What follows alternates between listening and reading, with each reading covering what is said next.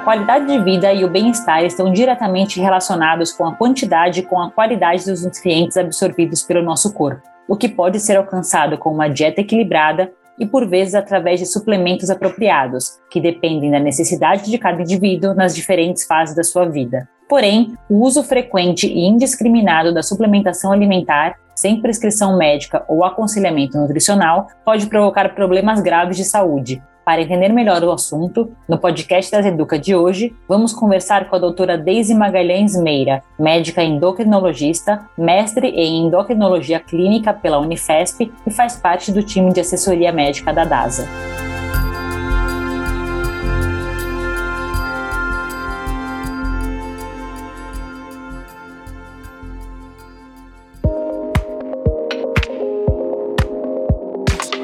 Olá, você está ouvindo o podcast Dasa Educa. Temos o propósito de transformar a saúde das pessoas e acreditamos que o aprendizado e o compartilhamento de conteúdo, inovações e estudos sejam fundamentais para a realização deste sonho. Acesse o nosso site dasaeduca.com.br e conheça a nossa programação. Você pode enviar um e-mail com suas dúvidas e sugestões para dasa.educa@dasa.com.br. Queremos ouvir você para que juntos possamos construir um novo canal com o propósito de gerar e fomentar conhecimento para o setor de saúde. Eu sou a doutora Fernanda Belloni e você está ouvindo o podcast Dasa Educa.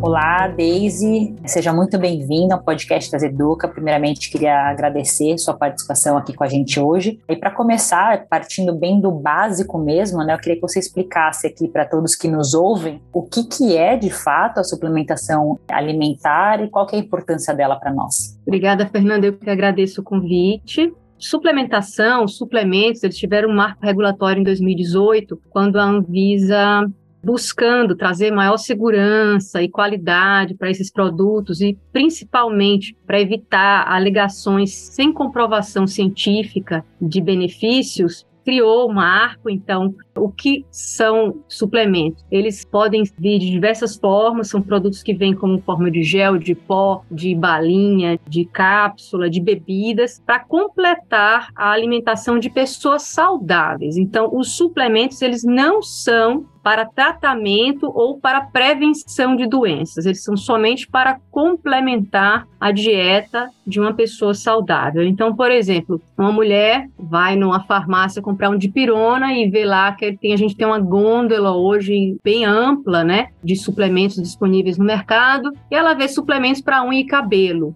Isso é um suplemento. Da mesma forma que uma mulher faz uma consulta com um ginecologista obstetra, ela fala que ela está planejando engravidar, ela recebe uma receita de suplemento de ácido fólico. Isso também é um suplemento. Diferente de quando existe um diagnóstico de anemia e ela receberia uma receita de sulfato ferroso, né? Que deve ser feito também se essa mulher engravidou, uma suplementação de ferro durante a gravidez, aí é um suplemento. Essa categoria da Anvisa, ela envolve nutrientes, substâncias bioativas como o ácido hialurônico, como o silício orgânico estabilizado em colina, enzimas e probióticos. As enzimas e os probióticos, eles têm que ter um registro mais específico, já os suplementos não. Eles têm que trazer na embalagem escrito que é suplemento, em letra em negrito, em caixa alta, descrito na frente, por exemplo, suplemento para gestantes, suplemento para atletas. A lista todo ano a Anvisa atualiza,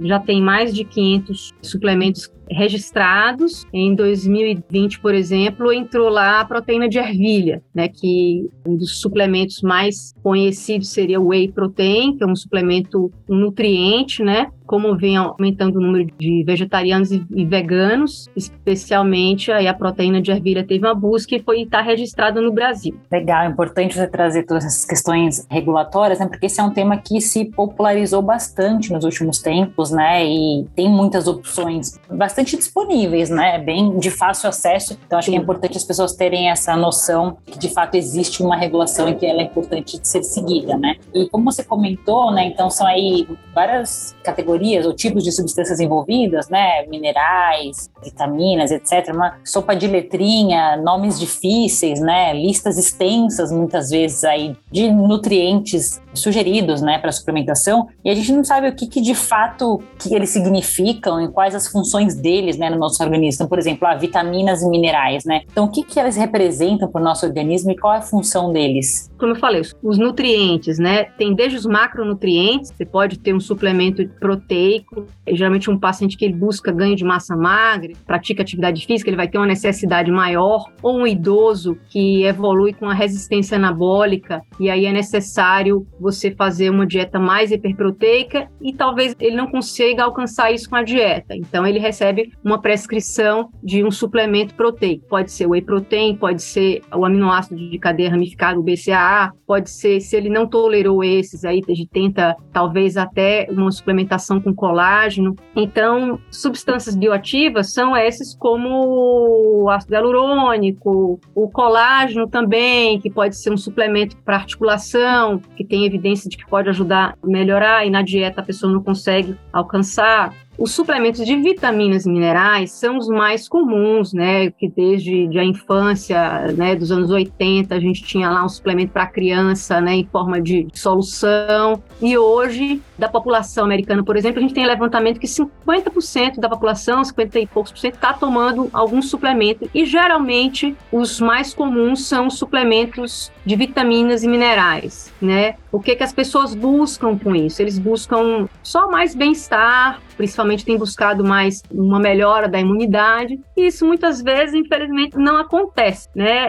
Uma regulamentação de um órgão dos Estados Unidos de prevenção de doença publicou uma orientação esse ano, até que causou, que foi bem buscada assim, na internet, e causou até uma certa surpresa, foi que eles buscaram ver se esses pacientes em uso de suplemento vitamínico e mineral, se eles teriam o benefício de menor risco cardiovascular e menor incidência de câncer. E surpreendentemente, viu-se que eles aumentariam alguns riscos e não mostraram esses benefícios. Né? Por exemplo, o beta-caroteno em pacientes que já teriam uma suscetibilidade maior para câncer de pulmão, ele mostrou uma associação para maior risco de câncer de pulmão, naqueles pacientes com história de tabagismo e exposição às bestas. A vitamina A foi associada com maior risco de fratura de quadril. A vitamina E foi associada com maior incidência de acidente vascular cerebral do tipo hemorrágico. Né? Vitamina C, que é muito comum o uso, e cálcio foi associado com maior eventos de litíase renal, né, de pedra nos rins. Ou seja, né, como qualquer outra medicação, qualquer outra intervenção médica, enfim, tem que ter uma indicação precisa, né? Não existe algo que possa ser usado de forma indiscriminada assim para qualquer paciente. Mas na prática a gente vê, como você comentou, né, tem sido muito utilizado, né? Então quais seriam as recomendações em relação a isso? Existe até uma questão nos Estados Unidos que quem usa o suplemento é um consumidor ou um paciente? Ao meu ver, ele teria que se ver como um paciente. Se ele quer um benefício na sua saúde, né? Geralmente o que as pessoas buscam são queixas muito inespecíficas e muito comuns. Quero dormir melhor, quero ter mais disposição, quero ter mais bem-estar, quero ter mais concentração, quero o meu cabelo mais brilhoso e mais volumoso, né? Então, em primeiro lugar, rever, né, o estilo de vida, se tem alguma coisa mais urgente e que ele consiga alcançar, né, através da dieta, do sono, da atividade física. E quando usar o suplemento, né, também vai ter a dose, o período que ele vai usar. Por exemplo, pacientes fazendo dieta hipocalórica, dificilmente eles conseguem atingir a ingestão diária recomendada. E nessa situação, teria-se indicação de fazer um suplemento polivitamínico e mineral. E às vezes até algum mineral, fazer uma suplementação adicional àquela disponível na maioria dos suplementos. A avaliação deveria ser individualizada, né? Sim, individualizada, avaliar com a sua equipe de assistência de saúde, com o seu nutricionista, com o seu treinador, com o seu profissional de educação física, com o seu médico. Legal.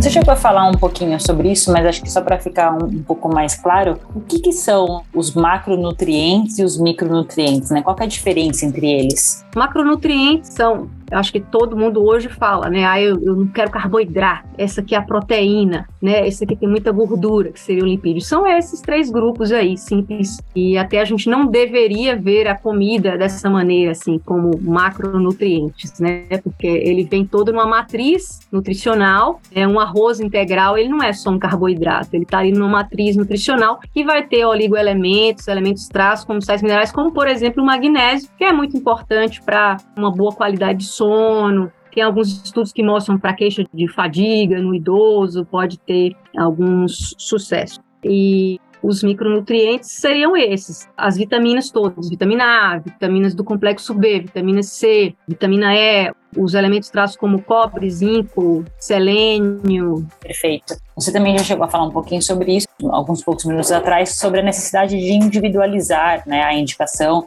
de determinados suplementos para, enfim, cada necessidade de cada paciente. E essa necessidade também pode variar de acordo com grupos de pacientes, né? Então, acredito que possa variar, por exemplo, entre gêneros, né? Necessidades entre homens e mulheres, diferentes faixas etárias, né? Desde a infância, adolescência, fase adulta e já também nos idosos, porque, de novo, as necessidades variam, né? Como que a gente ajusta isso de acordo com gênero e idade? A gente já tem diretrizes, né, que indicam suplementos, por exemplo, desde antes do início da vida, como ácido fólico, a gente iniciou falando, né, da suplementação da gestante, que é muito importante para a formação do sistema nervoso, né, do tubo neural. O ferro na primeira infância, depois uma criança com aleitamento materno exclusivo tem indicação de suplementar ferro a partir dos 6 meses até os 2 anos de idade. Até como medida de saúde pública, a gente tem uma fortificação das farinhas de trigo e farinha de milho com ferro e ácido fólico. E hoje é muito comum que pessoas excluam essas farinhas da dieta. Elas estariam fora dessa suplementação já imposta, né, como saúde pública. Na infância ainda é muito importante a vitamina D, então se é uma criança que não tem acesso à exposição solar, né, porque a chamada de vitamina D, mas é um hormônio, né, tá nessa categoria, mas a gente sintetiza essa vitamina através da exposição ao sol, e a criança ela tem uma necessidade maior de ter atenção, porque ela tá em formação de esqueleto, e a vitamina D, classicamente, ela tá envolvida no metabolismo do cálcio, na saúde óssea, dentre várias outras questões, situações como a imunidade também. Então, para a criança, geralmente nasce também, recebe essa suplementação. Na adolescência, de novo, a vitamina D volta a ser muito importante. Talvez, se o adolescente tiver com alguma questão de alguma restrição alimentar e vai ter que individualizar. O idoso, ele tem uma necessidade maior de proteína para não evoluir com perda de massa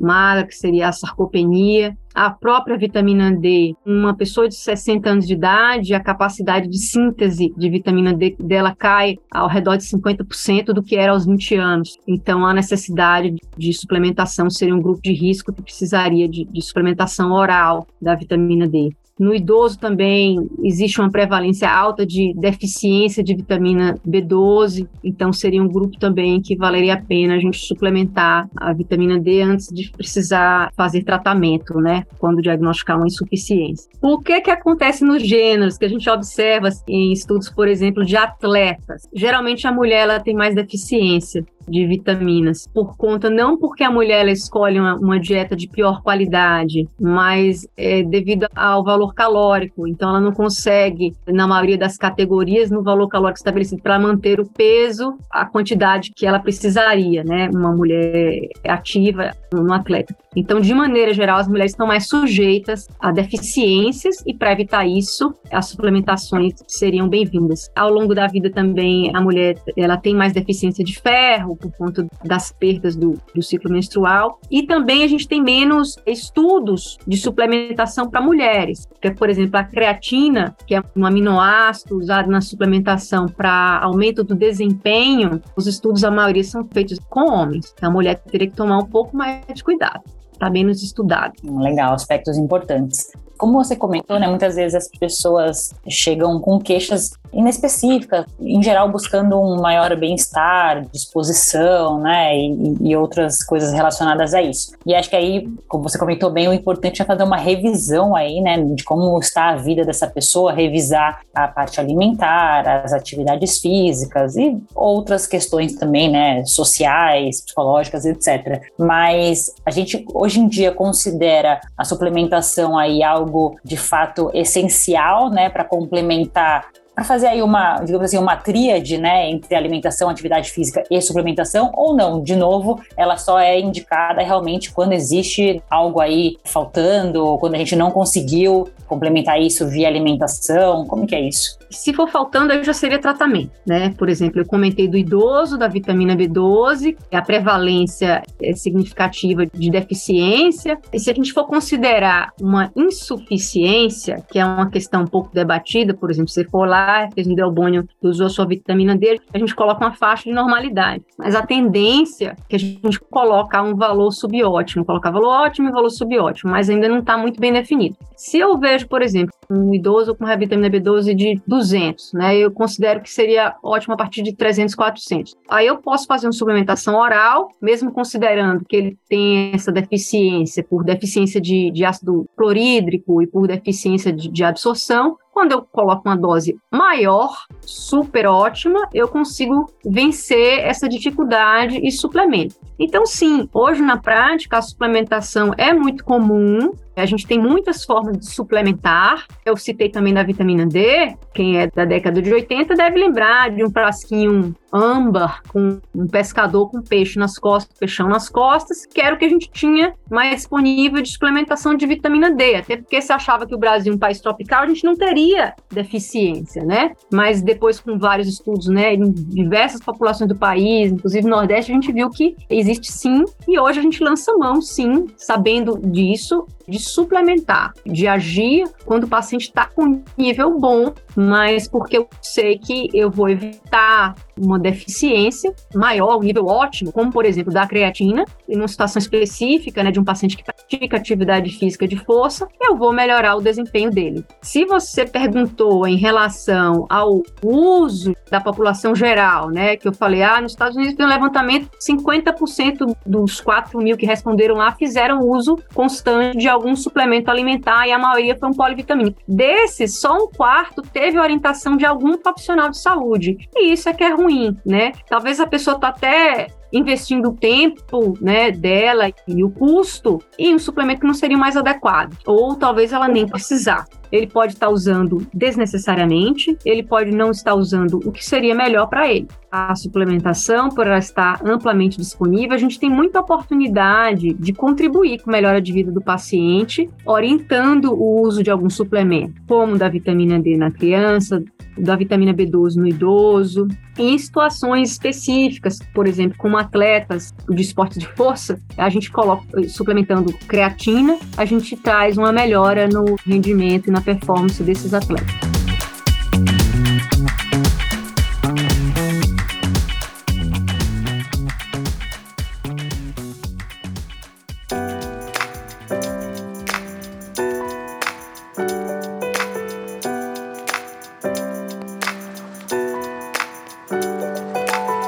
Em relação a essas pessoas, né, que acabam suplementando e muitas vezes, como você comentou, sem uma orientação, né, de um profissional de saúde, muitas vezes também quando elas são questionadas, elas falam, mas também não faz mal, né, então qual o problema de suplementar? Então eu acho que isso seria importante a gente comentar que isso procede, de fato é assim mesmo, é algo aí inócuo, que não faz mal, ou existem alguns cuidados que a gente tem que tomar em relação a essa suplementação indiscriminada, né, digamos assim? Os riscos, eles sim existem. Uma das preocupações da Anvisa foi que os suplementos, eles tragam a dose recomendada e dose máxima. E lembrar que vitaminas lipossolúveis, elas acumulam no organismo e podem sim ser tóxicas, como a vitamina A. Ferro, ele também, em níveis elevados, ele faz mal. Então, não é inócuo. Além de que, existe muita situação da pessoa fazer uso e não contar para o seu médico, né? Então, assim, nós no Delbônio já sofremos bastante com o uso da biotina. Ela ainda é muito usada, mas teve uma época que teve um boom, interfere em algumas análises de laboratório, e isso não que vai causar um risco para a saúde do paciente, mas traz um prejuízo para a investigação diagnóstica dele. Outra questão da creatina, né? Ele se não comenta, vai aumentar a creatinina, não que vai trazer um prejuízo para a função renal, mas também traz uma dificuldade no diagnóstico. Acho que é importante algumas coisas serem, de fato, desmistificadas, né, em relação a esse tema. Outros comentários também, né, que a gente sempre ouve é em relação à absorção dessas vitaminas quando comparadas àquelas obtidas através dos próprios alimentos, né? A gente sempre comenta que muitas vezes não é a mesma coisa, que seria ideal consumi-las direto dos alimentos ao invés de consumir dessa forma mais processada, industrializada. Procede ou existem mitos em relação a isso? A gente tem diversas formas de apresentação para garantir uma boa absorção. O ferro, ele é melhor absorvido quando ele vem junto com a vitamina C. Então, na alimentação, a gente orienta consumo junto com depois com algum fruto cítrico, que vai facilitar. Quando a gente vai suplementar, a gente tenta colocar o ferro e a vitamina C. Existem suplementos que trazem esses minerais quelados, que eles são melhor absorvidos, apesar de serem mais caros, a gente usa nos pacientes de cirurgia bariátrica. Agora, considerando o benefício, muitas vezes tem estudos que trazem o benefício de um determinado composto ativo. Por exemplo, licopeno, né? Porque observou que aquela população consumia mais tomate, que é de onde vem o licopeno, e aí vai lá, se isola aquilo e tenta repetir, ver se a gente tem de novo aqueles benefícios. E a gente, de maneira geral, observa que não. Mais comum ainda que o exemplo do tomate seria o exemplo dos peixes. A gente sabe que a dieta rica em peixe, ela traz uma redução do risco cardiovascular, ela traz maior longevidade. Então, aqueles peixes teriam os ômegas 3. E vários estudos mais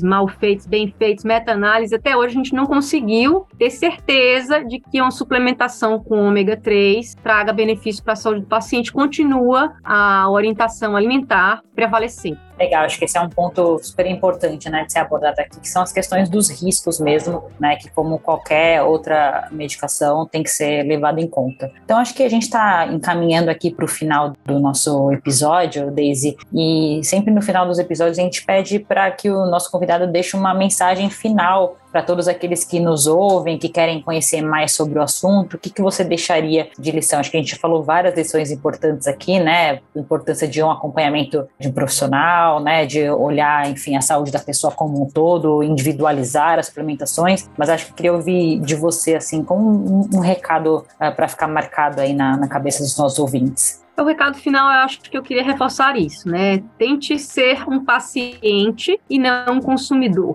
Busque aconselhamento, quer seja do seu nutricionista, do profissional de educação física que te acompanha, e especialmente do seu médico. Se você está fazendo uso de algum suplemento, o que você busca com essa suplementação? Muitas vezes, uma questão clínica que a gente pode ajudar, que a gente vai fazer no seu segmento, tudo isso vai mudar a conduta médica para te ajudar. Os suplementos, eles têm sim risco, por mais inócuos que possam parecer, por mais que o Whey Protein esteja tão disponível em forma de pó, em forma de cookie, em forma de sorvete, o consumo exagerado vai desequilibrar a sua saúde. E também não ser contra. Talvez os pacientes idosos que precisam receber essa suplementação vai trazer um bem para eles, tem uma resistência. Então, os suplementos não são nem vilões, nem completos mocinhos, eles têm a indicação precisa e o profissional de saúde vai conseguir te ajudar. A gente tem como acompanhar, né, clinicamente, laboratorialmente, né, como eu falei, avisa se você estiver usando alguma coisa que pode interferir na avaliação laboratorial, quer seja a biotina, que interfere em avaliação de função tiroidiana, quer seja a creatina, que vai modificar essa sua creatinina sem significar que você está tendo uma piora da função renal. A gente tem outras formas de avaliar isso, a gente tem a cistatina C, e a gente vai poder te ajudar da maneira mais indicada, desde que esteja transparente a sua necessidade e o que você está fazendo. Perfeito, Deyse, ótimos recados, acho que ficou claro aqui para todo mundo, e fica aberto aqui, é um tema super atual, né? Acho que a gente vai acabar revisitando isso em algum momento, e fica aberto aqui o convite para novas participações. Então, mais uma vez, obrigada e até a próxima.